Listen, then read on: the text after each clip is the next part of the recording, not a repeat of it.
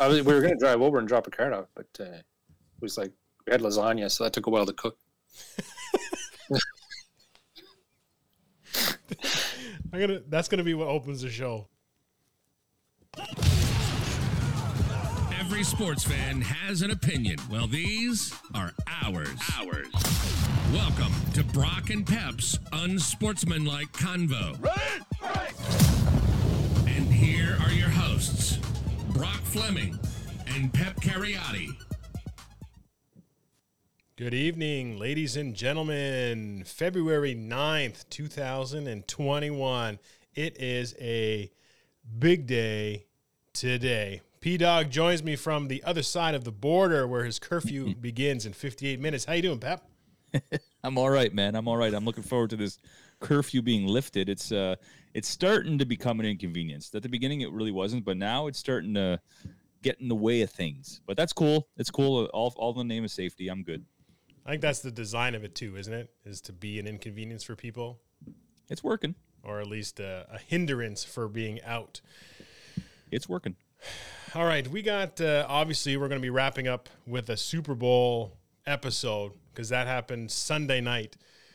But bigger things happened today, and I, some people may argue it may not be bigger, but we have a bunch of birthdays today.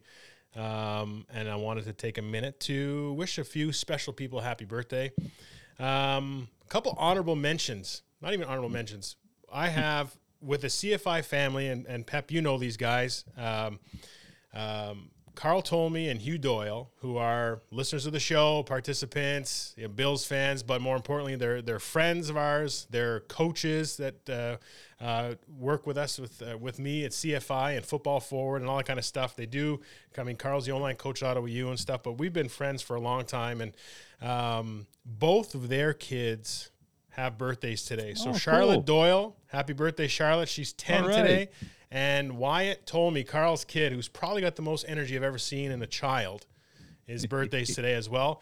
And that lines up with two people that are very important to me and my godson, Kane Fleming, who is also Curtis's son, and a little lad who turned nine today, who's my boy, Jackson Fleming. Yeah, boy. Jackson actually joins us today. How you doing, Jackie? Good. Happy birthday! Thanks. I, just, I told him he could be on the show today. Um, I wanted to uh, commemorate his uh, his birthday and uh, do something a little special. It's hard to you know the show must go on. We still had to do a show. You know it's his birthday, but with COVID, there's no parties or anything. But you had some pretty cool gifts. You had a, a mass that was dedicated to you today as well. Um, you know, you you spoke to all your grandparents. Uh, some of them stopped by and dropped gifts off. Some of them dropped gifts off for a week. They've been sitting here waiting for you to open them on time. And uh, yeah, how's your day going so far? It's going good for so far. Yeah. Yeah. That's good. Okay. Okay. Uh, A little story. Um, my daughter goes to sleep. So Savina, his, his older sister, she's 11 and uh, she's going to bed, but she always stays up and reads and, or whatever. She's kind of a night owl. Um, and she asked me before bed, she said, Oh, you guys decorating downstairs? So we usually decorate this year, just isn't happening because it's COVID and I, th- I don't know. I know he's only nine, but maybe we're like, I get over it. It's not going to be decoration every time because Andrew would go over and above. Anyway, we said no. We weren't going to have it decorated in the morning because it was a school day. Anyway, I go to sleep around 11. 1 o'clock, I wake up. I hear some more rustling. I uh, walk out of my room and I look and I see that Jackson's door is open. So I'm like, oh, what's going on? Take a peek inside. Jackson's full out, snoring. But there's this little light, and the light turns and f- shines right in my face. Who is it? It's Savina, and she's got one of those like reading lights that you put around your forehead on. So she looks like a miner, and she's in his room. And I was like, Savina, what are you doing? It's one in the morning. She's like, I'm decorating his room. So she, as he's sleeping, is trying to decorate this room. And I guess I find out in the morning that uh, she had woken Jackson up at one point by accident, and she kept telling him to close his eyes, not to peek. And then at one point she was like, "Well, if you're up anyway, come give me a hand." So he's holding her on a chair at like midnight to put decorations in his own room. Anyway, that's uh, that's the kind of sister she is. She she loves you and she cares for you. So she does those things. Um, okay, so we got a couple seconds here with you. I'm going to ask you a few questions. We're just going to, for fun of it, we're going to document where you are right now in your life, okay? Okay. Okay. So I'm going to ask you 10 questions. You're just going to give me the quick answers, all right? Okay. All right. Jackson Fleming, you're nine years old today. What's your favorite color? Cyan. Scion. Very mature of you. Wow. What? That's Scion. Yeah. That's, uh, what do we call it? It's uh, turquoise, kind of? Doesn't Okay, so that's what the that is Pelicans? because I, I had to check that out too. Yeah. Okay. I mean, I if you had asked me what Scion was, I would fail that question 100%. He's a power forward for the New Orleans Pelicans. okay, next question. All right, what's your favorite sport? Hockey. Who's your favorite hockey team? Uh, Tampa Bay Lightning. The Tampa Bay Lightning, which has changed because it used to be the Pittsburgh Penguins. Who's your favorite Okay. hockey player? Uh, Sidney Crosby. All right, that's I get that. That's, My entire fine. my brother's entire family's that. So good good answer. most Canadian, a lot of Canadians are. I would assume either you Hard love them or hate them. against him. Hard to choose against them. It is. Uh, what's your favorite food? Uh, ice cream cake. Ice cream cake. Mine too. Have you had ice cream cake lately? Uh, I had ice cream cake before I went on the show. Okay, so um, we're a family of diabetics and uh, lactose intolerance on the on the verge because we've had two ice cream cakes in the house in the last three days, and uh, it is not pretty. Needless to say, my wardrobe today was a loose sweater. All right, what's uh, what's your favorite hobby right now? Uh, well, I do play a lot of video games. You do play a lot of video games. Speaking my language, kid. All right, do you have a favorite TV show right now? Goldbergs. Have you seen that show? It's Did you say Golden Bir- Golden Girls? Goldbergs. Oh, you know I haven't. I've heard heard it's great though. Yeah, it's uh, the the detail in that show of what was the '80s for us is phenomenal. Wild, eh? Um, okay, what else I got here? Uh, what's the first thing you're gonna do when COVID is over? Uh, go visit all my friends. Good call. Yeah, I think everybody is on that uh, on that same panel. I'd like to shout out that uh, Michael Ferreira has accepted the terms and conditions of StreamYard and is no longer random comment MF. He is now Michael Ferreira. Michael, welcome to the show officially. And What's we got another one, Scott. Green. Yeah, I said play just I'm just playing green. So he's answering the questions as well. So Mike Ferreira's favorite color is just plain green, just in case you were wondering. Okay, Mike. And Scott Endicott says ice cream cake. Perfect answer for Brock's kid because I love my ice cream. um, okay, last two questions. What's your favorite subject in school? Math. Good. I like good answer. That was that was my favorite, uh, other than gym. Was was math. You know who else? You know who's really good at math? Is Uncle Curtis. he is? He's Yeah, the he's, uh, all- he's accountant. guy. He's a finance guy. Loves his numbers Loves ketchup too. and we'll his talk about that whiskey. later. Yeah. And ketchup. But we'll talk about that. Uh, and the last thing, what do you want to be when you grow up? A Hockey player. And if it's not a hockey player, what are you going to do? Be a YouTuber. Then welcome to this generation of children is the YouTuber Uh, sensation. All right. Uh, do you have a backup plan to the backup plan? Uh, no. All right. Go for That's your okay. dreams. I'll support you. Anything you want to do do. Stay in school, work hard, and you can do whatever you want to do. Anyway, I'm proud Yeah, of you. I love you. Happy birthday. Happy ninth. Now you can go and play with your toys that uh, that you received on your special day today. All right. Okay. All right. Later, bud. There's.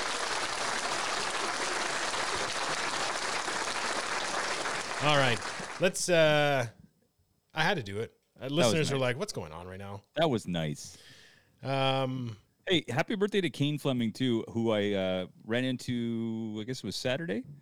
Um, his voice is now deep. it's unreal. He's suddenly a man. Well, he's 13, so he's suddenly a teenager for sure. But I couldn't believe it. He was. We were having a brief conversation. I'm like, uh, "You're, you, you, is it Barry White?" you right? get the. Yeah. It's you guys had so uh, the other thing we were going to talk about or, or briefly mention that the bet that you and Curtis made live online uh, for the Bills Chiefs game has been paid met.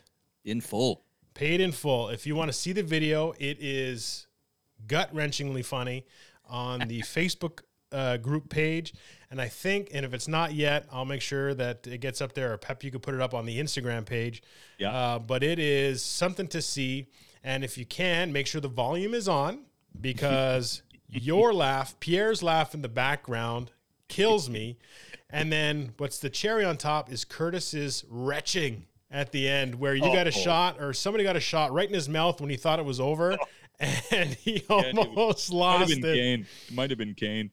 Oh, Anyway, I remember I asked Kane, I said, Who was doing this with you? Because it sounded, I could hear voices talking and it sounded like two grown men. And he's like, It was just me and Pep.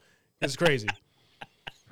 But well done, Curtis. Well, Well done, done for right. paying you at your man of your word. We got to get that video on. I think he's exhausted today. He was out skiing for Kane's birthday today up at the Borlage.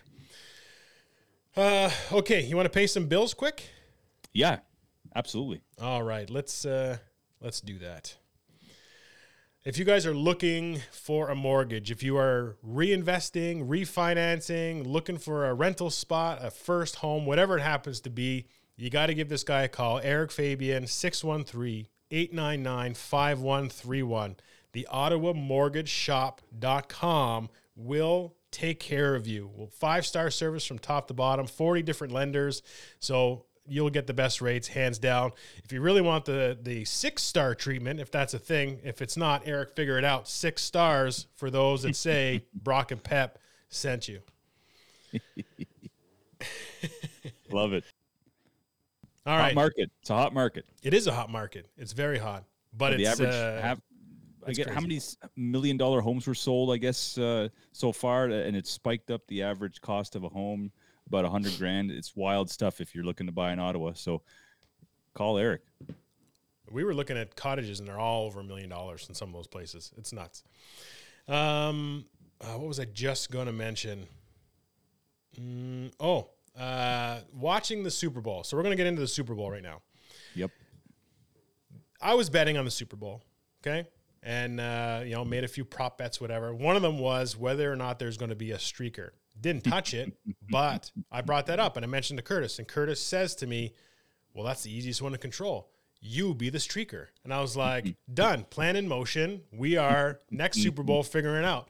Well, what happened? We had a streaker, and that streaker turns out did exactly that. He put fifty thousand dollars on that bet. It was a plus 750 return, so I ended up making about $375,000. He went there with a couple of mates, so I don't know where, where he's from.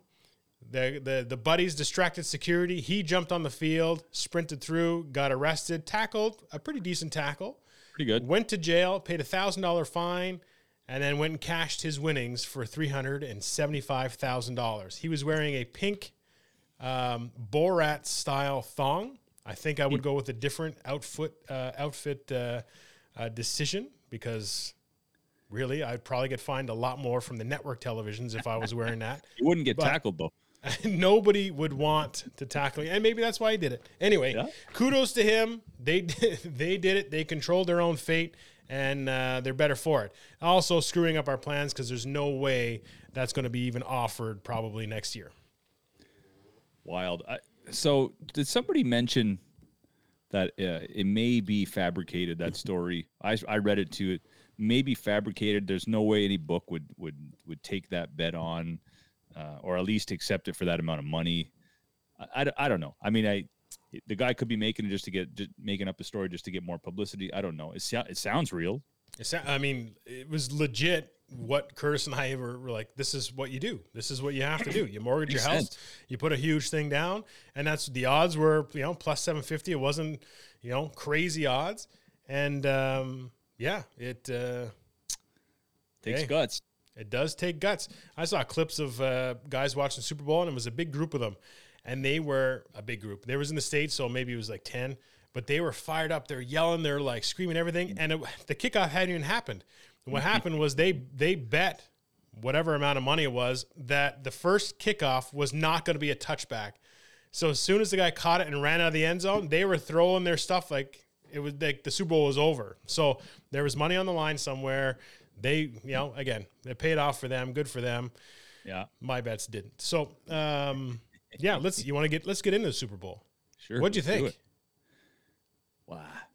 It was uh it was pretty dull. It was pretty dull. I mean, I I like the uh, strategic uh, plan that Tampa Bay created that they executed to perfection. Uh, it was good. It was cool to see that, but it wasn't cool to see what Tampa, what uh, Kansas City brought to the table from an entertainment standpoint. I was like a four on ten. Uh, I, I mean, worse Super Bowls I could think of. The, the Denver Seattle was pretty bad. The Denver Carolina was also pretty boring to watch. This one's up there uh, only because it was it was pretty one sided. I mean, it, from it, it could have been it was should have been fourteen to three. Kansas City had a big goal line stand there. They don't go anywhere. They punt it. Tampa has great field position, a penalty, and it's fourteen to three. And from that point on, I just like Kansas City did not look good. But it was mainly what you called that was the uh, that was a determining factor in this game. And Kansas City's O line just did not hold up, and uh, that was for me the big difference in the game. Um, what I thought of the game overall, boring. What I thought of halftime, the Weeknd's not my cup of tea. I thought the guy put on a pretty good performance. Like if you like that kind of music, I didn't think it was an awful show, but I don't like the music. So from start to finish, like I don't know, four on ten, three on ten, it was okay. Mm. Yeah, and uh, I would. I mean, we'll talk about the game, actual game itself, but from just the game overall, it was okay. Yeah, and I think, and you know, there was some issues with the refereeing in the game and the calls that went and the calls that were, you know, I, I want to say they were kind of borderline for a lot of it. They were just kind of aggressive play. I thought it wasn't. There were no calls that was like, hey, that was really uh, that affected this person's ability to catch the ball. Mm-hmm. Um, I thought, um, you know, late, during the game, I saw, you know, Kelce was getting hit before the ball came in and stuff. And I think it was just, um, I don't know, it really took the flow out of the game and really took Kansas City out of the game very quickly. They knew it was going to be kind of an uphill battle. Um, but I felt like some of those calls really, uh, really took the the excitement out of the game fairly early, and because of that, the, it was a very subpar Super Bowl. I agree with you on that. Yeah. Um, so uh, you know, disappointed in that from a league standpoint. You can't have an eight to one penalty swing at halftime. You know, no. and, and both defenses were playing fairly aggressive. You know, like you can't tell me football is one of those sports. Like if you're really looking for it, you could probably throw a flag on every play. Absolutely. You, you had mentioned that uh, a couple days ago. It's it's one of those sports where you can call holding pretty much on every play for the most part. The way these how fast these guys are and how strong they are. Yeah, uh, for sure. And the, the discrepancy in penalties I will say this: I saw a couple of uh, batted balls on uh, the Tampa side, like when they were playing defense, that were really clean plays, like really nice secondary plays that were not interference. And on the flip side, some of the some of the pass interference penalties and the holding penalties on Kansas City were in fact holding penalties. But like you said, there was one holding penalty that was across the field. It wasn't even the intended receiver, and it had no bearing on the play. Now, I guess the argument is, well, if Mahomes if that was his first read and he had been held, I mean, it's penalty. But it really had no bearing. Mahomes had had rolled out to the other side. So, like uh, you're right, I it, the plays, the penalties didn't impact the play, so that's what made it frustrating. But it, they were, like you said, they were penalties, but they were just like not not impactful on the the result of the play, which is frustrating as hell if you're an offense. So. Well, it started for me with that tip ball at the line that that then Fournette tipped, and it was mm-hmm. interception. Mm-hmm. And you say, okay, yep. KC got a turnover. They're excited. Everything's hyped up and then it's a it's a call for holding on Evans, and I went back and watched him multiple times, and he's at best six yards, so the the five yard cushion is there. Like he's not that far downfield. And yeah. even then, he has, you know, from definition, if he, his arm is extended, it's a push off from receiver standpoint too. And I'm just like, there's no, it's it's two guys playing aggressive in the Super Bowl, saying, look, you're going to earn every every yard and they call that holding. The ball doesn't even get to Evans anyway.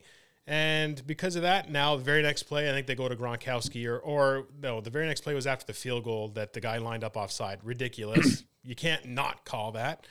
Um, but anyway, it was just, it was things like that that just killed the game, just killed the actual flow of the game and the competitiveness of that um, opportunity that the, that KC had. And then I thought that, anyway, I, we'll get into the actual play. Um, yeah, let's do that right now. Actually, what do you what did for Tampa town Tampa side? What do you think they did uh, defensively to to neutralize Kansas City? They did. Again, this is going to be when I post this on the podcast. I'm just going to say this is the toot my own horn podcast because they did exactly what I thought it. the Bills should have done where you should be blanketing Kelce. You should have very little room. And the only time he got catches uh, on Sunday was kind of after the game was already finished. You know what I mean? It was almost out of reach at that point. And then he started getting some dump downs and stuff like that. But he wasn't the re- like he wasn't causing any harm from a, an offensive standpoint. He ended up putting up pretty good yards, but you blanket him. And then with Hill, the, they had safe. Their safeties were playing 12 yards back every single Yep. time Don't get and beat. you know they were covering Hill. They had safety help over top of him. They were rotating towards him. You know, and it was the, they were communicating very well because that's the thing that really gets some of the teams if they can't communicate that and be on the same page at the snap. So with all the hill motion from one side to another side to whoop, I'm coming back. If they don't communicate that, that's when stuff becomes awry and he becomes open and a very big threat. They were communicating in the secondary extremely well, which was very impressive. And the other thing is that they didn't have to rely on bringing uh, an extra person up for pressure on Mahomes. Those front four were causing it constantly. And when you're taking four guys on five, sometimes six, that's an extra two guys in, in the in the secondary or the second levels that are there to cover receivers. That's extremely hard to do. And I thought Mahomes did his absolute everything to even uh, manufacture any type of play. And for me, the biggest turning point was when he was scrambling, throws that corner to Hardman, and Hardman has a step on a couple guys. The ball's thrown a little bit on the outside, but he didn't even go for the ball. And that was early on. And, and I just thought that just set the tone. You can't count on me to do this. And they've taken the other two away. So again, you make Hardman, Pringle, those guys beat you, and Hardman didn't want to do it. And you know that's that's demoralizing for a quarterback. I don't know how many guys he hit in the face, like after moving, like he's throwing that ball off of, um, you know, being parallel to the ground, throws the ball and it hits whoever it is. I don't know if it was Pringle Hardman or what, like literally in the face mask. Where if you catch it, it's a touchdown. You think, okay, like what else do I have to do to get the ball to you for you to catch the damn thing? Yeah, And I no thought he was just let down in that sense. Well, I thought Tampa's D was. Uh, I thought their linebackers played extremely well. Like you mentioned, they didn't have to blitz, and they, you know, there were times where they were getting to Mahomes with, three, with a three man rush. So you know they were. I can't. I mean, I want to talk. I want to stay on on Tampa if I can. The defense played really, really well. De- Devin White is a freak. He was all over the field. I mean, he made a couple of plays on Kelce where, like you said, Kelce didn't really beat them that badly. Like it was all, you know, five or six yard catches in the middle of the field. Um, you know, then we had the other linebacker, um, Lavonte David, who's like an all pro. You know, those two guys did an incredible job on on Kelce. I thought they did. I thought they were all over the field. And then you know, uh, Shaq Barrett, like you said, you know, bringing the edge rush with JPP. Kansas City's tackles just couldn't hold up. I mean, that's not their that's not their offensive line. Their offensive line was decimated. So I thought Tampa looked more focused. I thought they were, like you said, communicating super well on the defensive side. And every play they looked more just more ready than than Kansas City was. And it showed. And they they executed their defensive plan. I thought it was tremendous. Now, what do you think Tampa did on offense uh, to beat Kansas City? Um, they took advantage of Kansas City's aggressiveness. So um, I like know- how you put that actually. I Kansas City came out trying to be aggressive and trying to Mm-hmm. you know put Tom in in different situations that were um, you know less than beneficial for for what his his strengths are and that and more likely for him to throw picks or turnovers or or make a bad decision. And they tried to do that and unfortunately it didn't really work. Although at the beginning it uh, like guys like chris jones and uh, Nnadi in the middle those guys were uh, sort of chewing up some of the, the the front guys and they were pushing them back a little bit. So i thought okay you know here's some pass rush here and there. But what Tampa did well from an offensive line standpoint, I don't know if you caught that early, but I think it was Chris Jones, um, him and Jensen, the the ginger center there, who is, Yep. you know, he's got some edge to him, and Richie they were going back and forth. What's that? He reminds me of Incognito. A little bit, you know what I mean? Where it's and Rugged it's, guy, get under your skin. Yeah, it's borderline dirty. You know what I mean? Yep. Like there's you kind of flirt with that, and I can respect that. I was just as bad probably. Um, you know, but what happened is I could see, uh, and I'm pretty sure it's Chris Jones, 95, I think. He Yeah. was getting fired up. So there was a, a back and forth at one point, and the very next play, it's a it's a run. You know, the guy's tackled maybe four yards, and I watched Chris Jones, and he like went out of his way and kind of like dove on the pile, but he was looking for that guard. So whoever's on Jensen's left side, 74, I think it was, was looking at him and kind of like threw himself at it. You know what I mean? And, and right then I said, he's already out of the game. Not out of the already game, but like they're in his head. It's the first quarter. So that's, you know what I mean? Like if you could lose your focus or have a guy um, want to get back at you, football is a sport that allows you to do that to a point. Yeah. But if that takes you out of your scheme in any sense of the word, then you're the weakest link on that defense and you'll be exposed for it. So I thought there was a lot of that. Tyrann Mathieu, he lost his cool fairly quickly. I'd love to know what him and Brady had said or back and forth. That's another thing from a penalty standpoint. I was like, okay, Matthews says something, you know, there's no ref right there. And then Brady runs after him, says something. And I'm like, you're going to give one guy 15 and not the other guy 15? Like, just do an offsetting and call it a day. But, you know, instead they give it to uh, to Mathieu. Stuff like that that, that did kind of irk me. Um, you know, and again, it's a, it's a benefit of the Tom Brady thing that, uh, that kind of kicks in with me a little bit from the Patriots and stuff like that. Um, anyway, I don't know. There's always I- stuff from like that. I, miss I you didn't too, like Ron. Rico. And we miss you too, bud. I didn't like. Uh, I didn't like t- uh, Kansas City's lack of discipline, and I thought that was it's uncharacteristic of them. You know, for Andy Reid coach team, they're well coached. You know, Bieniemy and all those guys that are on that side of the ball. I, it was super uncharacteristic to see those guys go on the sidelines and have a like just yeah. At one point, they were yelling at each other. I think I saw a clip of Tyreek Hill losing it on somebody, and I was like, "What is happening?" Like they're they're falling apart. I, again, I, I want to stick to football, but you have to wonder if this if the incident with uh, Andy's son, son. Ha- Yep. had to have some sort of you know there was a there was a I mean I, I don't want to we're not a TMZ here, but I don't want to spread a rumor, but alcohol there was an article about you know him being potentially under the influence and you know though, though there's one little girl who's five who's fighting for her life uh, hopefully she's okay i mean that had to have played a factor you think i don't know like it's a disruption for sure it's like you said, and I, I don't know, I addressed that on something we were talking about, but was exactly that. How is this going to affect the Chiefs? Um, and you know, people say it's a Super Bowl and they're so prepared, and he's just a linebackers coach and whatever, but he's the head coach's son. You know, so as professional as yeah. Andy Reid is, there's got to be part of him where it's just like the Super Bowl is the Super Bowl, but then there's like, yo, my son might be going to jail for quite a while. Um, could be in some real hot water, yada yada. Like that's weighing on you. Like, I, like I don't care who you are, that's going to be there. First thing he said in his pre- post game press conference, he didn't he nothing before any questions were asked. It's the first thing he brought up. He goes, "I just want to get this out of the way. Uh, I, I my condolences, or not condolences, but uh, we're thinking about the the people who are injured in this." That's the first thing he said. I'm assuming he's at, he was anticipating questions about it, so he just wanted to like lay it out there. He said flat out, "If you ask me about this, I, I've just addressed it. Let's keep it football." So clearly, that was the first thing on his mind in the press conference. Yeah. So and that's that's fresh off of a disastrous showing at the Super Bowl. Really and was. whatever. So that I mean that goes to show where his mindset is. And if his mindset's like that, if everything's going right on the field, I feel like you know they would have gotten through it. You know what I mean? Ultimately, and, and say, okay, they, they fought through. But I think this is where it comes in where things start to go bad and it's not great.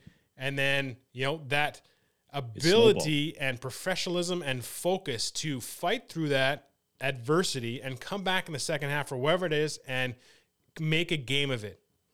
It was hindered because of outside stuff. That desire, Absolutely. that that that collective unit thing was just not there, and I think that stems from some of that stuff that's off the field. Brock, did we miss a couple of uh, comments? I, they're on my screen right now. Are they still available to read? Some I saw a couple of people pop up there. Scott and Mike. Oh, Here's well, Mike we got uh, Mike talking about White made a play running from the opposite side to make a tackle. Great game from White. Absolutely. Um, and uh, White is the player, uh, so not the color in terms of just Tampa Bay. yeah, actually, Devin White. I was he was picked fifth overall that draft, and uh, Pittsburgh uh, traded up to pick up uh, Devin Bush at number eight, and I was really hoping they would have drafted White. But I mean, I, you know, that's that, he wasn't going to last that long. Uh, coming out of college, which one had a better college career, Brock?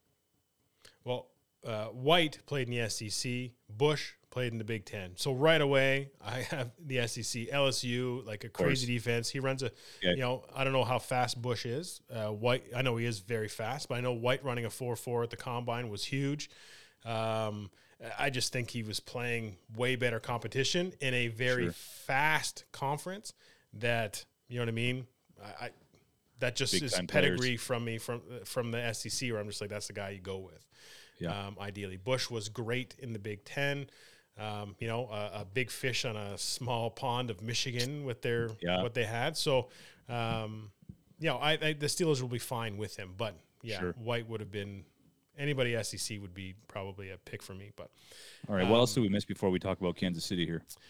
um, well, else, again, uh, not to toot my own horn comments? again, but uh, I did talk about on No Holds Barred, and I think we did it in this show where I talked about the feeling that Tom Brady, the turnaround for Tampa Bay, was. Well, I also picked Gronkowski and Fournette to have big games if they were going to win. Gronkowski gets two touchdowns, two tutties, as he calls it. Him and uh, Tom Brady in the video after the thing got two tutties.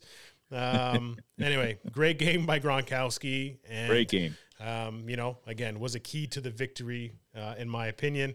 Uh, MVP, uh, I would have put on the defensive coordinator. You know what I mean? Like their defense is what really impressed me in that game. But you got to give it to Tom for what he is.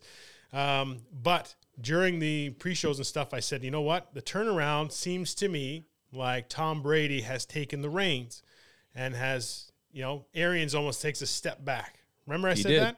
Yep. Well, I have a soundbite. Bruce Arians at the Super Bowl. This really belongs to our coaching staff and our players. This is your trophy. I didn't do a damn thing. Right? Am I am I right? Yeah, you didn't no, do a damn Oh, yeah. thing. That was Tom Brady took over that show. Uh, kudos to Bruce Arians for his coaching staff hires. I think he has the most minority coaches in the league. He's got two female coaches in there too. So uh, for the diversity and uh, inclusion that the NFL wants to do, Bruce Arians is at the top of the list. His staff is phenomenal, and then to win the Super Bowl with that staff, you know, should be very much encouraging for other um, organizations to kind of follow suit. So good on that. But otherwise, I think Tom Brady sort of took the reins and went with it. Let me tell you about Gronkowski. All I've been hearing all week, actually the last two weeks, has been, well, you know, Tampa's saving him.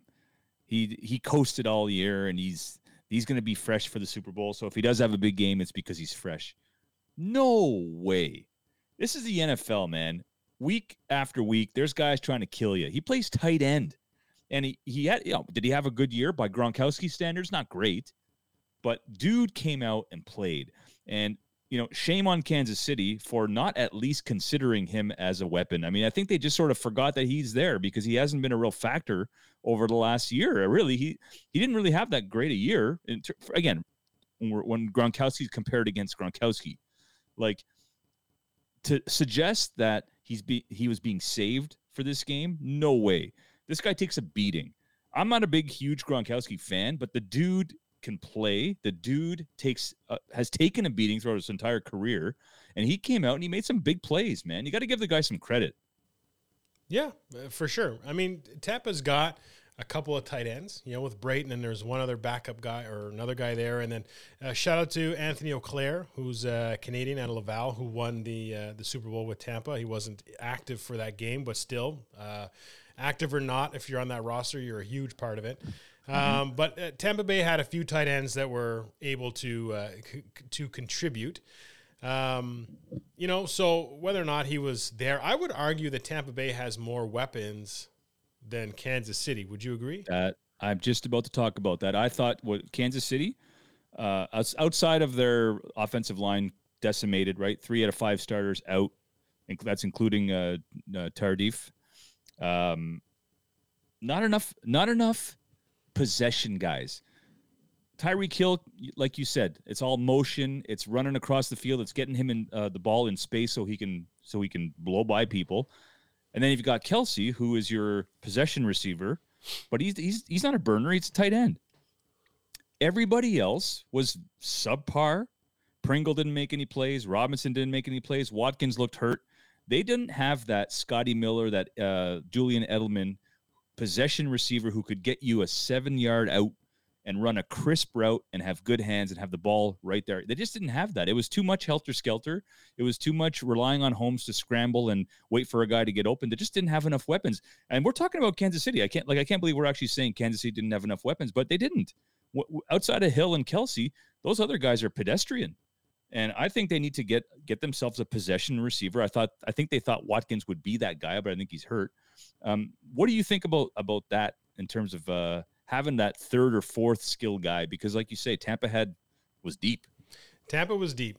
Um, I think even if they had those type of receivers, Kansas City was going to be in tight because of the lack of protection from the offensive line and just any you know Mahomes throws the ball from a variety of different angles and guys are like Pierre Paul is a big dude. He's just batting them down. So those timing routes just a drop back throw I don't even know if those lanes would be there for Mahomes anyway. Regardless yes I think that especially in an offense that has an Andy Reid or Bieniemy type guy who are very creative on offense they need to get a couple more weapons. They've done phenomenal of getting their key guys open in space and then letting their athleticism do the rest. They need to get a couple more.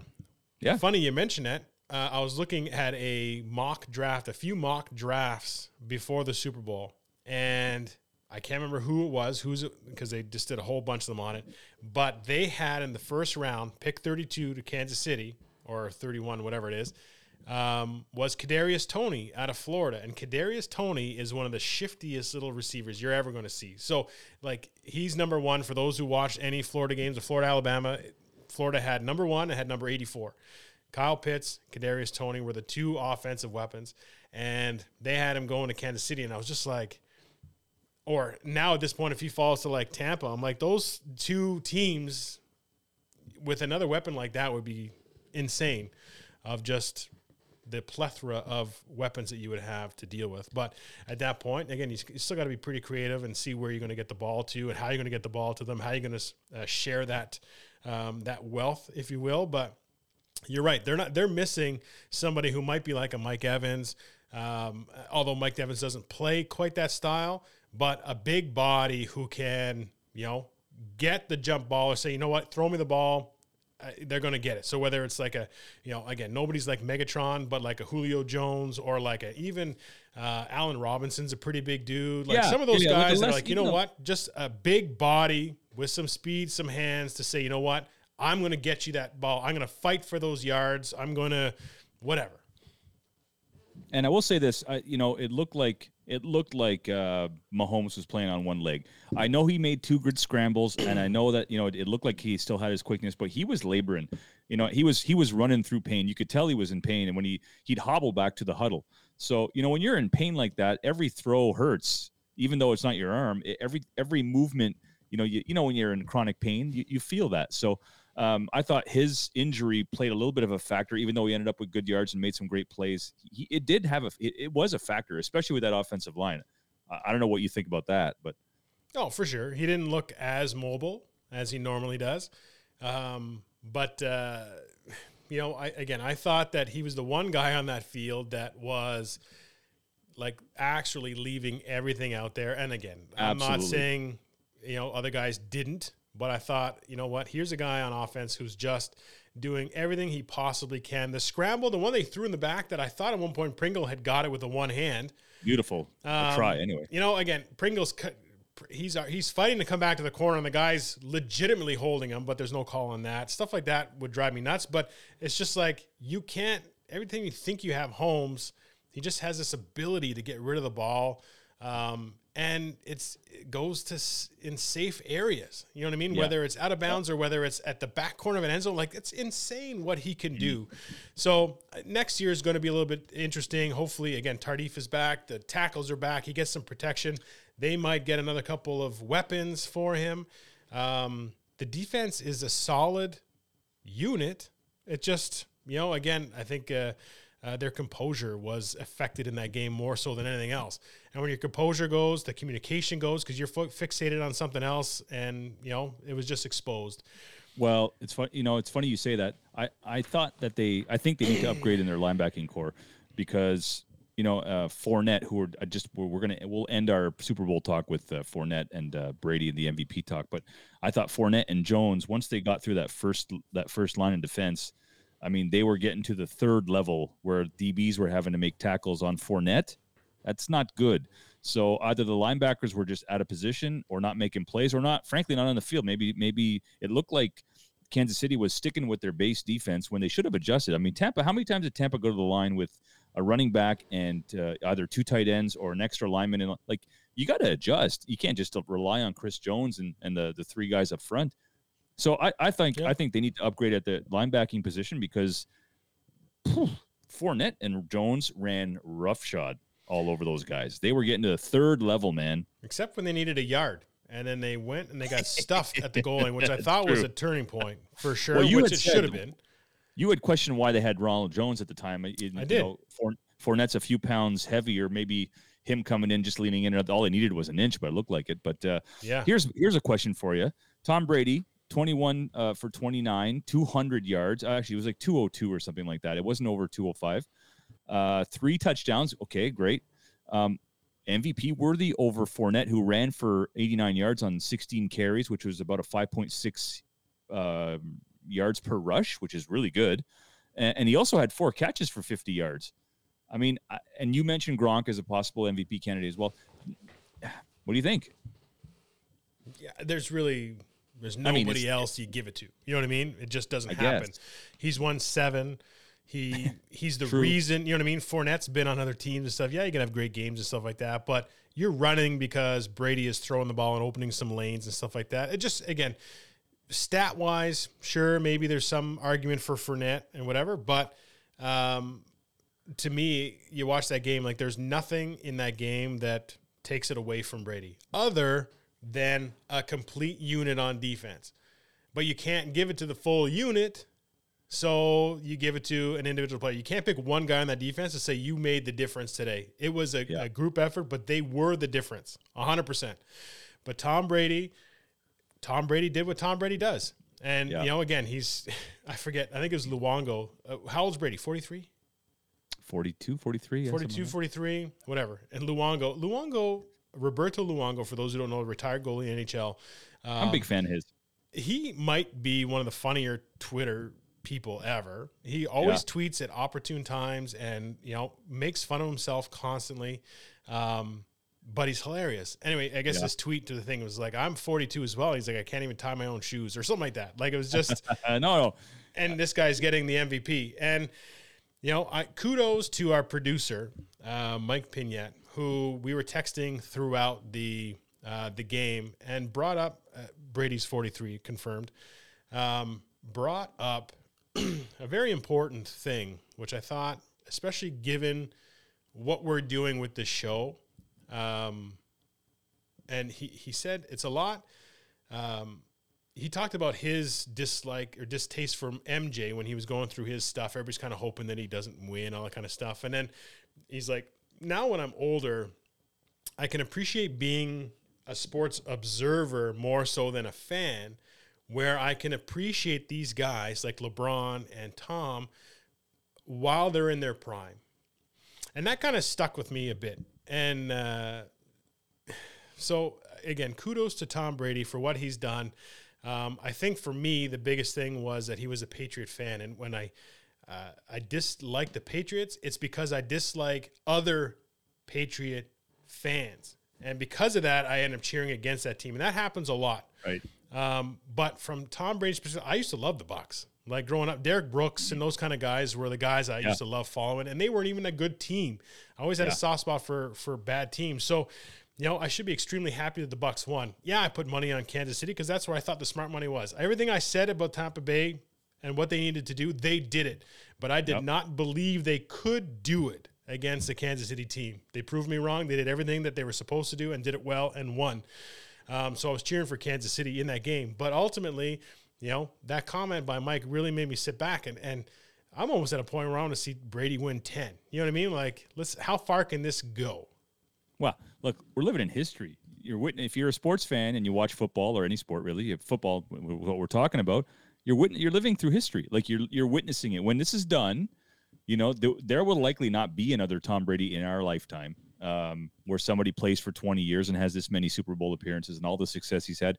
We probably won't see it again. So just with free agency and with the way things go in football, I mean, that's that's just it's it's rare. It's like uh, you know, it's like Bill Russell. He, he- Brady's in Bill Russell category right now when it comes to the amount of championships and the length with a, a particular roster. Like it's just incredible stuff.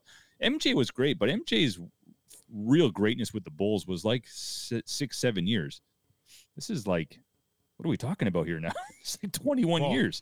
So It's crazy. um, I will I will say this about Brady's performance in the Super Bowl. It really, I mean, again, I'm showing my age here, bud. Okay, I remember this Super Bowl. Was I started watching the Super Bowl religiously 85 when the 85 Bears. I watched that Super Bowl as a kid. I remember the next year was 86. It was the Giants and Broncos, and I was a big Giants fan. I like Taylor, and they were always on CBS.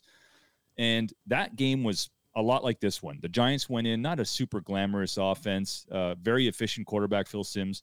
I think Simms ended up 21 for 26. I'd love to, I'd love to fact check this, by the way, Mike, if we can. I think Simms was in the 86 Super Bowl was 21 for 26. He had a very efficient, like 200 yards or somewhere in that ballpark, and it was great offensive balance and awesome defense that won it. And this Super Bowl reminded me of that. It was El, it was Elway and the high flying Broncos at the time versus a really good balanced New York Giants team. So I think Simms won the MVP of that uh, Super Bowl too. So it kind of reminded me of that. In that case, I do make a good argument for Tom Brady to be the MVP, but I really like what Fournette did. I thought Fournette was the actually the difference maker. I mean, Well, the he thing was is, he shared a backfield trucking guys. with Jones. Yeah. So he wasn't, he's not even the feature back. no, he was the backup. he capitalized on on some stuff for sure, but um, ultimately, I mean, Tom throwing for three touchdowns. Um, you know, they're bringing extra linemen in. It's just, yeah, uh, I don't know. For me, it was just you couldn't like you, you just you look back on this game next year, the year after, and you look back and you think Tom Brady. Like the story of it is Tom Brady winning his seventh, bringing a team right to uh, glory. Um, And you know, for that, it's it's just it's a no brainer. Like, it, And hey, just can't. If he broke a hundred, if he went over a hundred, you know, and he scored that touchdown early on, maybe he got a couple of touchdowns and fifty yards Sure. thing, sure. But he's Yep. under hundred. That's that's like the the measuring stick there. And if it's under Yep. 100, then you get three touchdowns or four touchdowns or something like that. The touchdowns outweigh it. But the 100 yards is is definitely um, something that's measured from a running back standpoint. If you don't do 100 yards, then that's not considered the the game uh, that you want. And So- and that balance was Brady's call probably too, right? Like that's probably Oh. it, Fournette gets Brady's those call. rushes because Brady probably made that call. So I'll, I'll give This Brady the really benefit of the doubt. belongs to our coaching and our players. We got This is your trophy. I didn't do a damn thing. I just want to. it was Brady's Um, show. We got uh, uh, our, our executive producer Mike fact checking. So Phil Simms was 22 for 25. He did win the Super Bowl MVP. How good, my memory is just stupid. I can remember this, but I can't remember like it's ridiculous. 88% completion percentage. That's a pretty good Super Bowl. I'm waiting for the next fact check to be uh, your fact checker's not here. Three carries for 25 yards. That was Simms. Wow, awesome. Uh, okay, last last thing about the Super Bowl. Can they uh, can the Tampa Bay Buccaneers run it back? Yeah, I think I really, I think they're in a roll now. I, I think if uh, all the pieces come back, which if Tom's back and whatever, nobody's going anywhere. They're likely going to just upgrade, improve in some sense. Um, I'd like to see them get rid of AB. I'd like to get uh, see them get rid of Ndamukong Suh. Those are two guys that I wasn't really happy got rings. Um, You know, I just didn't think I don't I just don't think they're great people. Uh, anyway, Fair. but um, I think there's no. I'm on. I, I'm on that bang wagon for a point too. If it's not the Bills, uh, you know, breaking that uh, uh, that drought, then let's see eight. Let's see nine. Let's see ten. You know what I mean? Like, Yeah. let's just just make history. It's not with the Patriots. It's not with a bunch of people that I, you know, I don't want to cheer for with the Patriot fans and stuff like that. But the Bucks, I like the Bucks. Let's go. Yep. Yeah, and you know what? The, with Brees out of the division now, well, potentially anyway, with the retirement impending, I don't know. He's, I don't know. I mean, um, he hasn't decided yet. I don't think, but you know, that could be, you know, Matt Stafford. I think that whole situation might be. He's going to be. A, there's going to be a learning curve there for for him as well. So uh, they can run it back easy. it's Um, not gonna be easy. Like the NFL is just not gonna be easy. Which is again, he makes it look easy. Yeah, So everybody thinks it's easy, but it's not. And it, it takes the whole 53 guys to to Yeah. do it. So, you know, whatever Brady is fill, is putting in that Kool-Aid, if he's slapping tomatoes out of people's hands, I don't know what it is, but um, you know, he's doing it and he's he's amazing at it. And I, I again, I thank Mike in the back for opening my eyes to appreciate what is in front of us right now and Yep. really soak it in. Oh, Yep. We got to All right. pay a bill. We got to pay a bill. Let, can we pay a bill, please? You got this or me? It's all you, pal. It's all me. All right. Eric, Fabian, OttawaMortgageShop.com. Eric, I've already sent you somebody. They're calling you today uh, for mortgages. But if you're looking for uh, the best rates in the city, this guy's got 40 lenders he deals with. You're going to get five star, six star service if you tell him that Brock and Pep sent you. Um, but if you're looking to refinance, if you're buying your first home, a rental spot, whatever you may be, if you're in need of a mortgage, reach out to Eric at 613 899 5131 or check out ottawamortgageshop.com. We also want to uh, bring attention to the uh, metal sign in the back here. Sold Yes. our metals. Yes. Big John Shaw, he uh, outfitted me with a nice metal cutout of our logo, and I'm pretty sure my co-host has messaged him looking for one too because he's a little jelly right now. I'm in the queue. Apparently, You're in what the queue. Response was I'm in the queue. So looking forward to getting my Soldar metal Brock and Peps on Sportsmanlike Convo a wall mount, so I can uh, fill up one of these bare walls here. Looking forward to it. Yeah, it's that uh, thing right above uh, Brock's head there, or Yeah. right beside his head. 16 gauge metal, I think it is. He, you know, fantastic. Whatever color you want, whatever logo you want. You got cottages, you got uh, apartment buildings, you got rooms you want to outfit, you got your favorite team, sport. Ooh, maybe I should get a Florida Liking Gator it. thing made. Anyway, um, All right. There's endless possibilities, but reach out to John Schott, soldarmetals.com. That's S O L D A R metals.com. All right, Brock, we got to check in with uh, some of our Canadian contingent here in other sports, and we'll uh, we'll discuss. Uh, let's start with hockey. You know, the hot the North Division is starting to shape up. The Leafs are coming on. The Leafs are suddenly 10-2 and one and lead the uh, Northern Conference, North Conference. The Habs are, are second at eight two and one. The Jets are seven three and one, and then there's a bit of a cluster. We got the Oilers at seven and seven, Canucks six and ten, and the Canucks are getting shelled.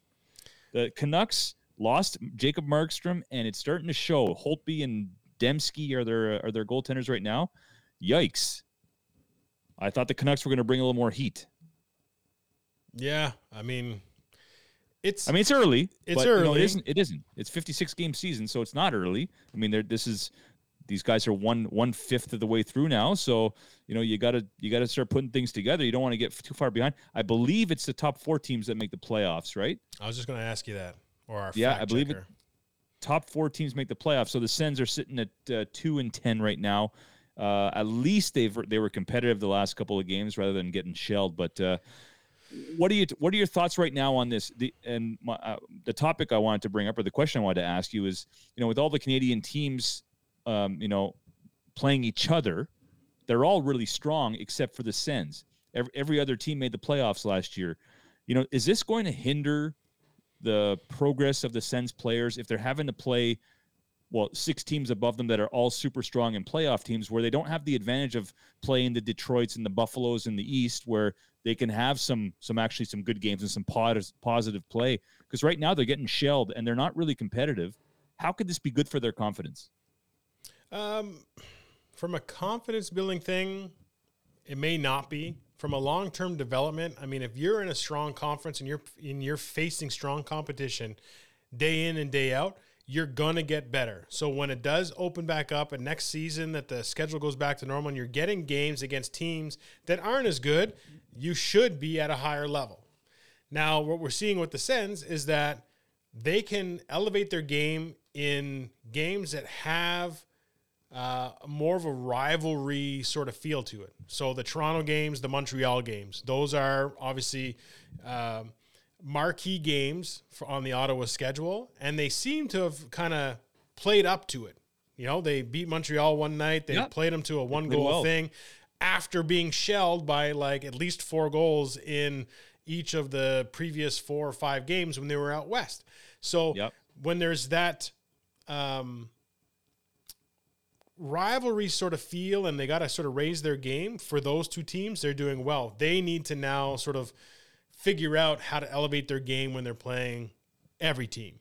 And that's going to be where, you know, I think it's going to be a slower development. It's a lot harder to mentally get yourselves playing up without the emotions. You know what I mean? And that's that's the difference between, you know, a guy who's a good amateur player and a guy who's a good professional player. Like if you bring that professional attitude and that that that focus every single game, then you don't need to have those highs and lows. You'll have you'll you'll sort of elevate a little bit, but you'll never or it just won't be as high. Where the amateur yeah, players sure. like, you know what, you spit in my face. Now I'm the best player ever because I'm I'm all over the place. I'm emotionally, you know, out there. But if things are going bad or something else happens, you know, I'm way down. I'm out of the game. It's a write off, and that's where those young guys are very volatile up and down, and they got to kind of Yeah. bring them down into a bit more of a, a consistent zone from a professionalism standpoint. Well, that's it. And I, you know, I think for the Sens, you know, I think they miss they miss Anthony Duclair. They really do. I mean, I didn't think this guy was Huge that big an loss. impact, but they man, they miss his speed, they miss his uh, offensive ability, and they they they're they're listless on offense. I mean, Stützle is going to be good, but he's he is what 19 or 18. I mean, he's young. He's not ready. What's Mike Frere asking now? Are the What do we Sens got, a Mikey? guaranteed two points for everyone who plays them? Mikey bringing the Sens heat. Yes. Fair enough. Well, right. Look, this is the worst case scenario for the Sens being in this division uh, for this year, anyways. Not having fans, I think you know you don't. It's hard to get motivated when you're playing in your own dome and you know you're going to get shelled. So I, I get, like, I get it. I get it. I, I just this is the worst case scenario for Ottawa this year. Um, the rest of the teams, I think it's a toss up. You know, the Flames are sitting at five and six, just a, a few points ahead of Ottawa. But you know, this can't be fun for them having to play big boys with uh, with the Jets and that even the Habs now they're a much bigger team physically than they than they've ever been. Jeez, I can't remember them being this big. Uh, I think the Domi for a Josh Anderson deal. I don't know how Domi's doing in Columbus. I've watched zero Columbus games, but Josh Anderson is a stud. Big guy hits, and Tyler Toffoli. This guy puts the puck on the net, gets to the net. He's heavy, got a heavy shot. Um, they picked up uh, was it Edmundson playing in the back end? I mean, Jake Allen, like Marc Bergevin, for the first time in a long time, deserves a lot of credit with remolding this Habs team into a team of truculence. He can't run over them anymore. They're big. They're bigger. Stützle's 19. Confirmed. Was 19. So I mean, and he's you know what he's playing well. He- He's he's taking a beating. Teams are taking liberties with him. Uh, I've seen him get take a couple of cheap shots. So you know, hopefully he can last the season. You're in the big leagues now, kiddo. And, uh, hit. Another fact check is the Sens are two and ten, so they're a free two points for everybody except for Toronto and Montreal. Hey. All All right. Uh, quick Blue Jays check in. They nothing. It's all quiet still on the Blue Jays front. They're still looking for a starter. Big Maple, James Paxton still out there. Taijuan Walker. Um, they've they're checking in on super utility guy, one of my favorite players, Marwin Gonzalez, who was part of one of those Houston teams. Uh, he played for the Twins last year, but he's he's a super player. Can play outfield, can play uh, really pick it at third. Uh, I love guys like this. Just super utility, good bat, 280 hitter, uh, got a little pop. You could play him anywhere, and he's a he's one of those guys that you know you, you give him a day off, he's not going to whine or complain. Like this, they're starting to piece together the perfect team. If they can get a guy like that, if they can get James Paxton, look out. I mean, I'm not sold on the Yankees quite yet. I think uh, Gary Sanchez has been a bit of a disappointment at catcher. Uh, certainly, his fitness level. Giancarlo Stanton, always he's hurt all the time.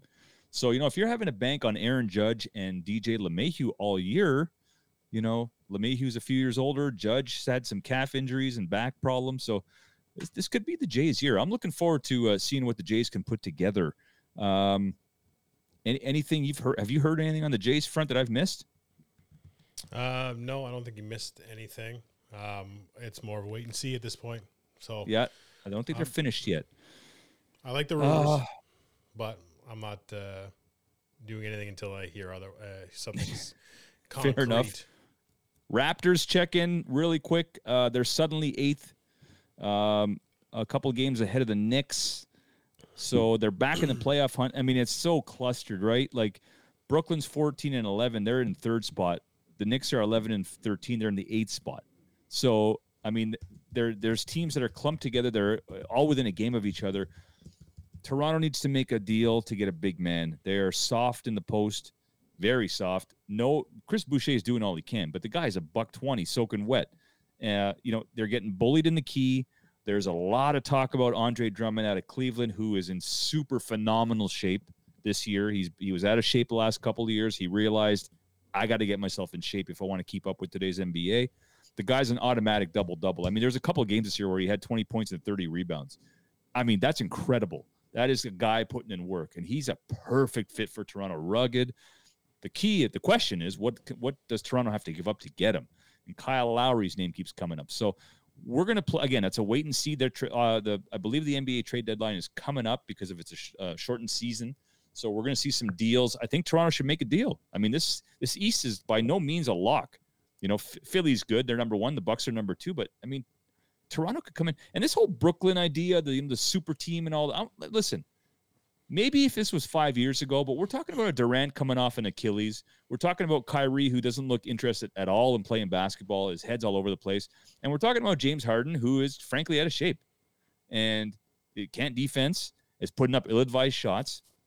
So We're talking about a Kevin Durant that's coming off of COVID multiple times. And next show, I think we got to discuss more of that because that's I don't understand That's- what's going on there. But Dude, I was watching that game and I had no idea what was going on. He started the game, they pulled him, then they put him back in the game, then they pulled him. Again. Like that is that is if that if that's COVID protocol, the league's in big trouble because That's- that's, ridiculous. yeah, he's already played everybody half the risk. game, and then he- exactly. Anyway, Totally Um, ridiculous. So anyway, keep your eyes on uh, the Raptors. Um, I- I'm following them very, very closely now that everything's done in terms of football.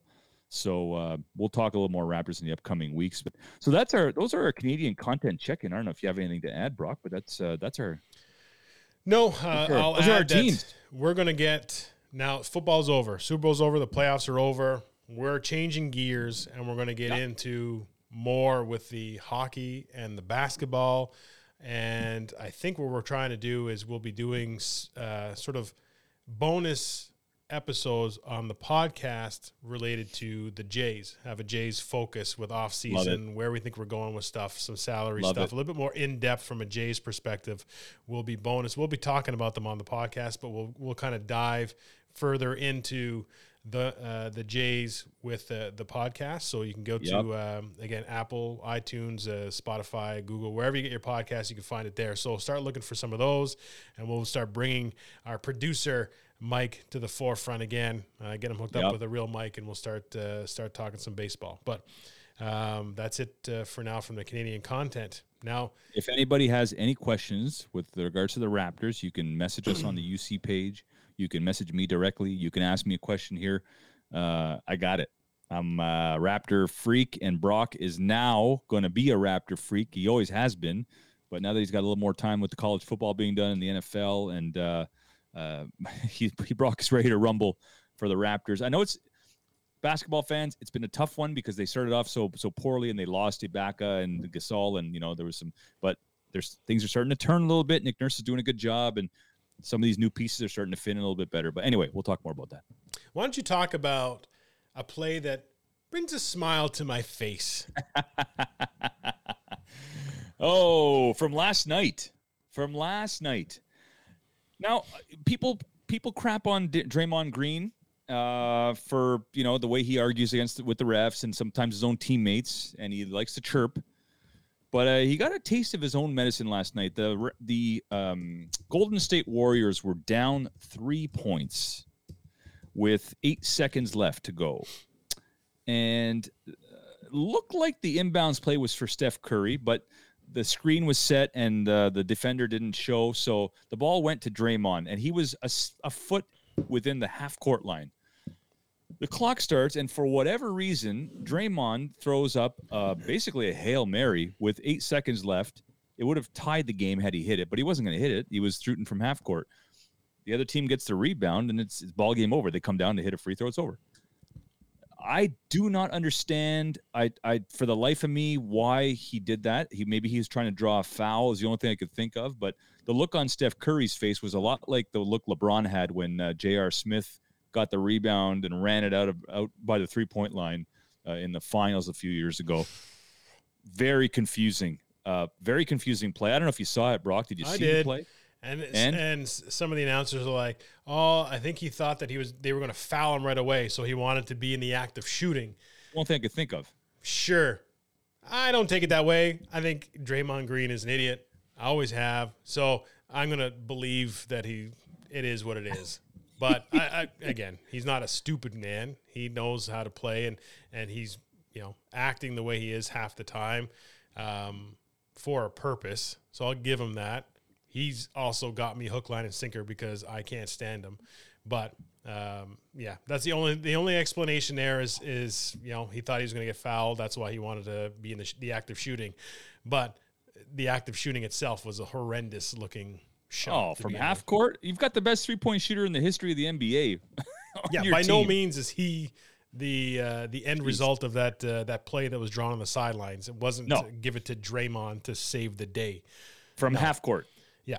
Anyway, Anyway, was terrible play. They lost the game. So, terrible. We need some sound bites Again. for like the unsportsmanlike moment of the day. the, blo- the blooper or The something. blooper, yeah, something. Anyway, All right. Speaking of uh, sound bites and uh, clips, we've got our top five.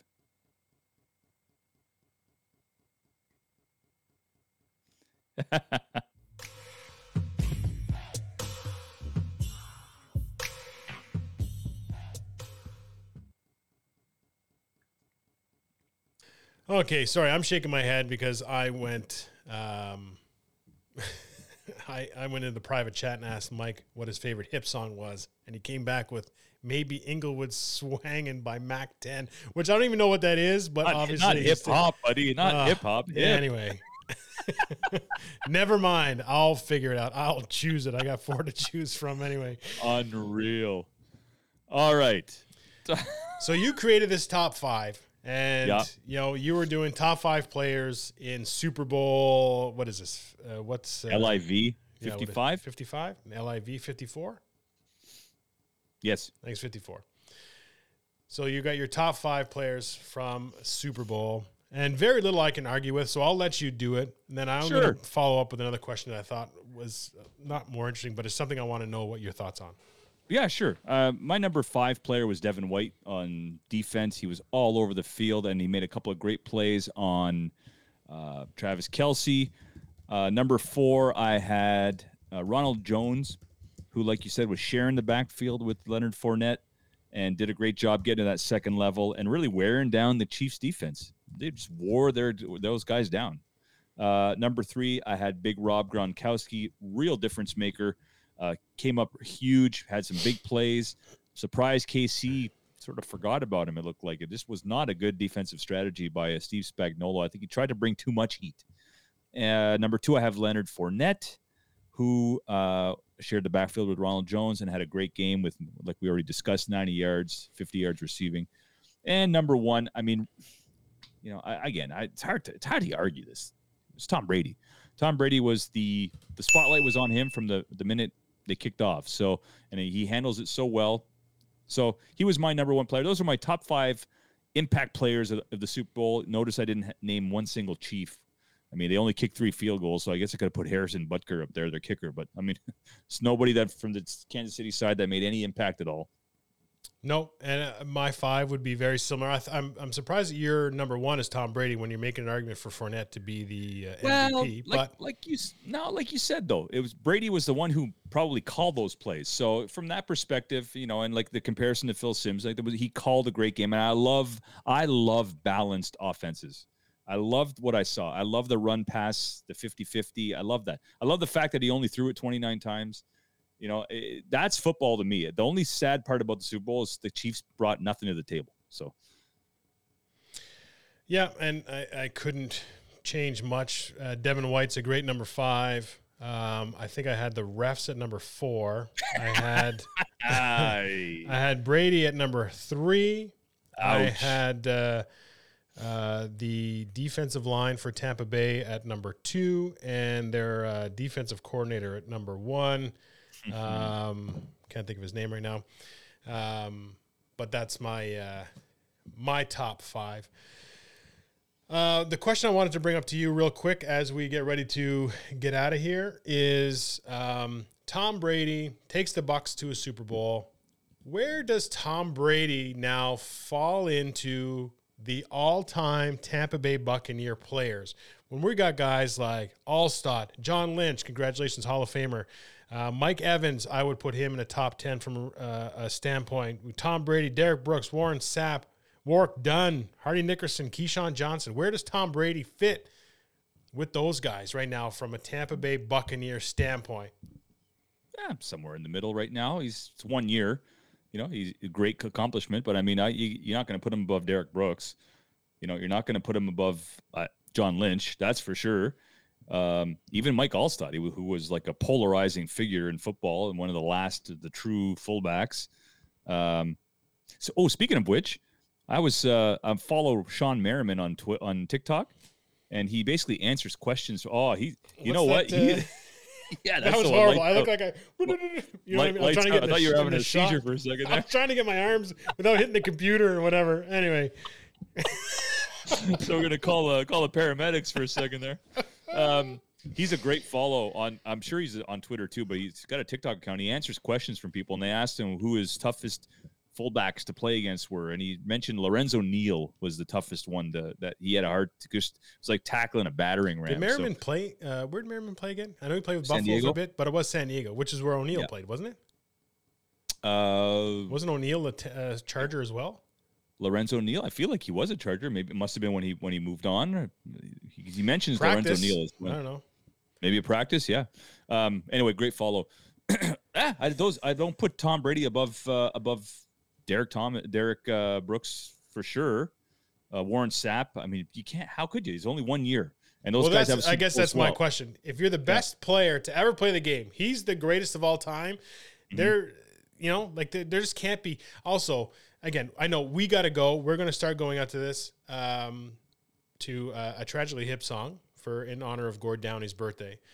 Yeah, Um, but one of the things that was brought up when Tom Brady and the GOAT was Jerry Rice said uh, he's the GOAT now. If there's any question, he's the GOAT. I don't want that that title or something. And I was like, when was Jerry Rice in the greatest of all time conversations?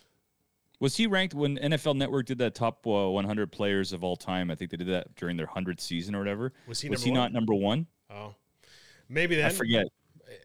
in that conversation, he was never on there for me. He's there, like he's you know maybe top ten or something like that. But for me, it's always it's very hard to have a receiver be a, the greatest of all time when you're you need to have somebody throw you the ball. I don't know. I think the quarterback position is just made to be the greatest of all time. You control everything.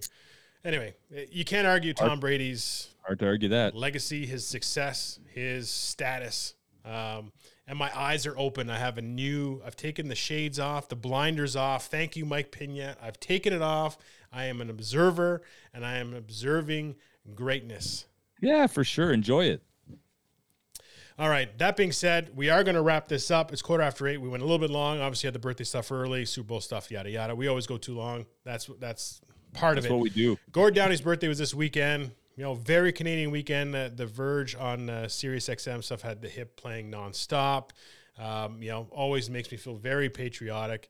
I was driving to you know Ken Tasker's homemade outdoor rink to skate with Jackson and, and Heston, who's uh, Ken's uh, boy, and it was just it was a beautiful day. Hip playing, going to skate in the ODR and stuff like that. He had a fire burning in his backyard, so the smell was so uh, great. Anyway, it was it was I was very proud to be where we are right now.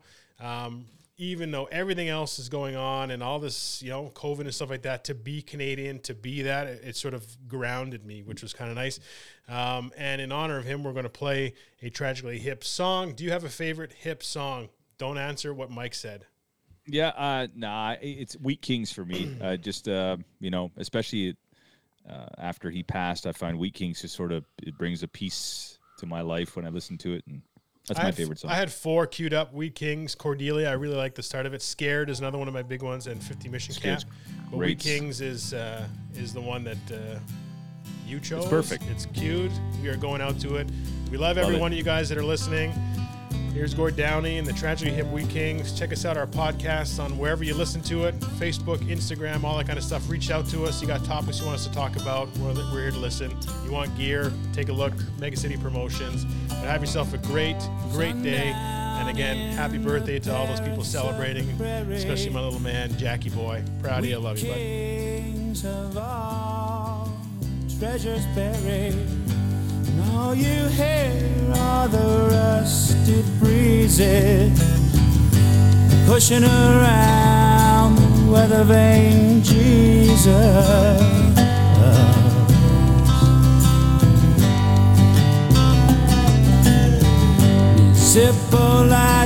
He sees the killer's face. Maybe it's someone standing in a killer's place. Twenty years for nothing, well, that's nothing new besides. No one's interested in something you didn't do. We, kings and pretty things.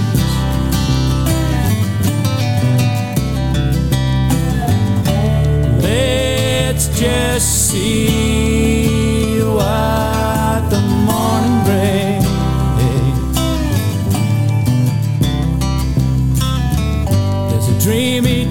where the high school's dead and stark. It's a museum and we're all locked up in it after dark. The walls are lined all yellow, gray, and sinister hung with pictures of our parents, prime ministers. We kings and pretty things.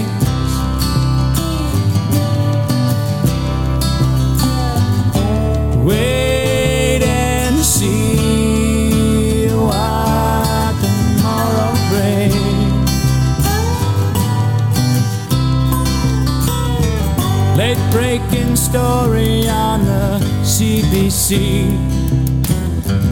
A nation whispers we always knew that he'd go free. They add you can't be fond of living in the past. if you are, then there's no way that you're gonna last. We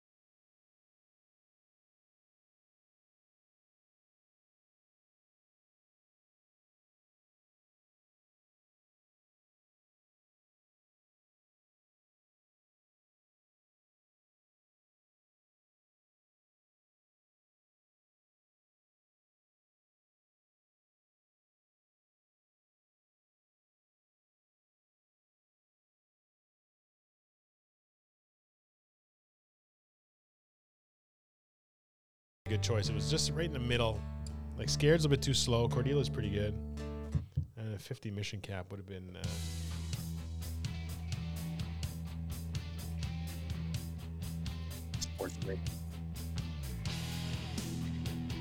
would have been good. Uh, we can use that one for after a hockey show Yeah, when the Leafs are still at the top or something. yeah.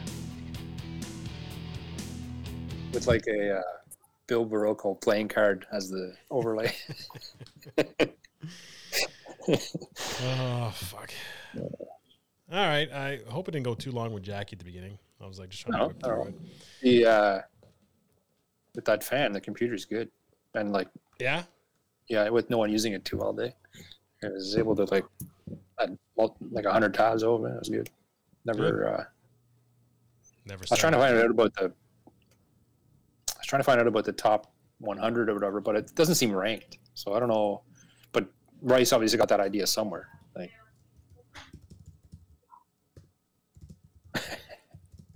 my dad commented. He said, "I just watched Brock's podcast. They do a pretty good job." Did you say yeah? I could. I make this happen. Well, he, he referenced me a few times. I don't. He never said. I know. and And he's uh, thinking, yeah, for the someone else. baseball thing, we got to get you uh, like you get your whole setup going there. yeah, Now I wish I didn't take the whiteboard off the wall because I'd taken it off, and actually, if I was putting a sheet over top, fucking stupid. Because that whiteboard was massive, and what I was thinking was I could have like each position of the Jays and have their depth chart right now, and I could put like their salaries next to it and like really get into it, you know. yeah, yeah, yeah. Um, all right, I should go. All right, yeah, well, me too. It's my kid's birthday, Mike. Fuck, come on. Yeah, right now.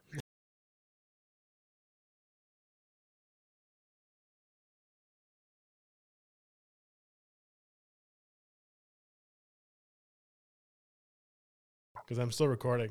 We're going to drop a card over, but we had lasagna, and it takes a while to cook. Uh, Oh, it's amazing. All right, so how did the fan for me? Uh, all right, we're getting. I think we're getting better at this, Mikey. yeah, I would. less nerves too. Yeah, 100. percent What is? Although before the show, I'm just like I'm like wolfing down ice cream cake and stuff. I'm like I gotta go because the one time where we were like last second getting on and everything went wrong, I'm like no, I can't do it anymore. Um, Yeah, yeah. But one thing I was wondering when we're talking and stuff like that, I feel like, you know, sometimes shows have like a faint background music. Mm-hmm. Is that good or bad? Uh, I mean, it's one of those things. It's uh, uh, personal taste, but I don't know why. I don't know. Uh, there was something, it was tonight, and um, uh, maybe I was just, I was excited to play the hip at the end of the day too. So I was Yeah. those songs, and I was like, oh, I almost wanted to just put one kind of in the background. You know what I mean? When Yeah. we're going, but I know uh, Pharrell does that. oh yeah, They got the, they got the raspy voice. yeah, I know Pharrell. Pharrell? is. He's Yeah. like, He's uh, he always has. he's got a podcast. Anyways, what's that? He's got a podcast. A radio show, I think. Oh yeah, He was on CBS for years, and Pharrell with the big Scott green hat, Pharrell. whatever. Oh you got any times like this? no, I can't. I'm thinking Pharrell because I'm happy. Oh no, no, no. I'm like, all right. Who's that? Who's Uh, that guy then? Yeah, Scott Farrell. Farrell. Farrell. Scott Pharrell. He used to be on Sirius, uh, and he did a sports show. And now he's on CBS Sports, I think. Have to Google his face. I wanted to bring up too at the beginning was the uh, the the the firings, the let goes, like the the Brent Wallaces, and what I found surprising, I thought because my uh, Pep said, "Oh, Jay and Dan aren't on anymore," so I thought they both got let go. I didn't know Jay was was kept and Dan wasn't. Yeah. So Jay's And, doing uh, his own thing. Well, who Jay? Yeah, Yeah, he's by himself. But it, like, uh, remember Dan had those issues, eh? With his remember his, his baby Oh. got kidnapped or something, and like that's right. or he thought, or yeah, I did. I think uh, since he's got back, he's kind of a, I don't know. I liked them better before, like the the pair of them. I liked them better before they went to the states. Same. personally. I'd like now. I prefer the other two, the Rogers guys, Tim and Sid. Tim said I used to, I played touch football against uh, Tim. Tim, yeah. Yeah, down when I was all Canadian, he was one of the celebrity guys or whatever. Him and Oh, yeah. Maestro Fresh West. Yeah, It was, qu- it was quite the lineup. yeah. clearly. Yeah, no, I like those guys too, and they do a lot of good things. I like what they do. Yeah. I got to figure out maybe some different uh, sound bites and stuff like that, because I got a couple more things I need to put on that I can. Yeah, and like like the when I mentioned the other day about a Dan Case thing, like that's something you got to ISO him or or even have a clip of uh, where he talks and then Barbier makes fun of him, and you know what I mean, and play that back before you bring it Yeah. up and say, "Okay, this is what happened. This is what you said," and sure enough, and then have Barbier have to defend himself because. Yeah, that's and that's yeah, we need to I do and I've said it before, the preparation like Pep has the you know, he puts the show together, which is good. I appreciate it. It's, you know, we talk about what we want to talk about and he kind of puts it together, which is great. Um but it can't be we need to start doing it earlier, I think. I know Super Bowl was Sunday, so we're obviously going to talk about it. Um but from a like a pumping standpoint, so there is something where we do uh you know, there's like um I don't know, I guess in this we can schedule a broadcast, which again, you know, we say, oh, hey, Jane, Dan, they're, uh, or Dan and, um um, Dan and Dave, you know, we do that episode, we can prep that ahead of time. You know what I mean? We say, look, we're two weeks out from that. We pull some of the old clips, you know, I put them in sound bites and, you know, I got to make sure I track what's what.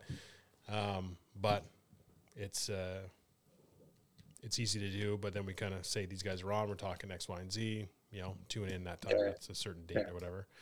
I don't know. But I do want to start uh, the Jays thing. So I put it out there. It kind of makes us hold a little bit of accountable accountability where we're like doing bonus episodes that are just Jay specific or whatever. yeah, that makes sense. And I, I, think it would be a lot of fun to really kind of get into it with you guys. You know. Yeah, could have Andrew on too. Yeah, Andrew's uh, good, and then we get guys like uh, what's his name, Chris. Uh, Well, yeah, Orleans guy. yeah, Yeah. you know what I mean. And Yeah. he was Yeah, really- good and knew his shit. So mm-hmm. All right, I should go. on some- yeah, okay.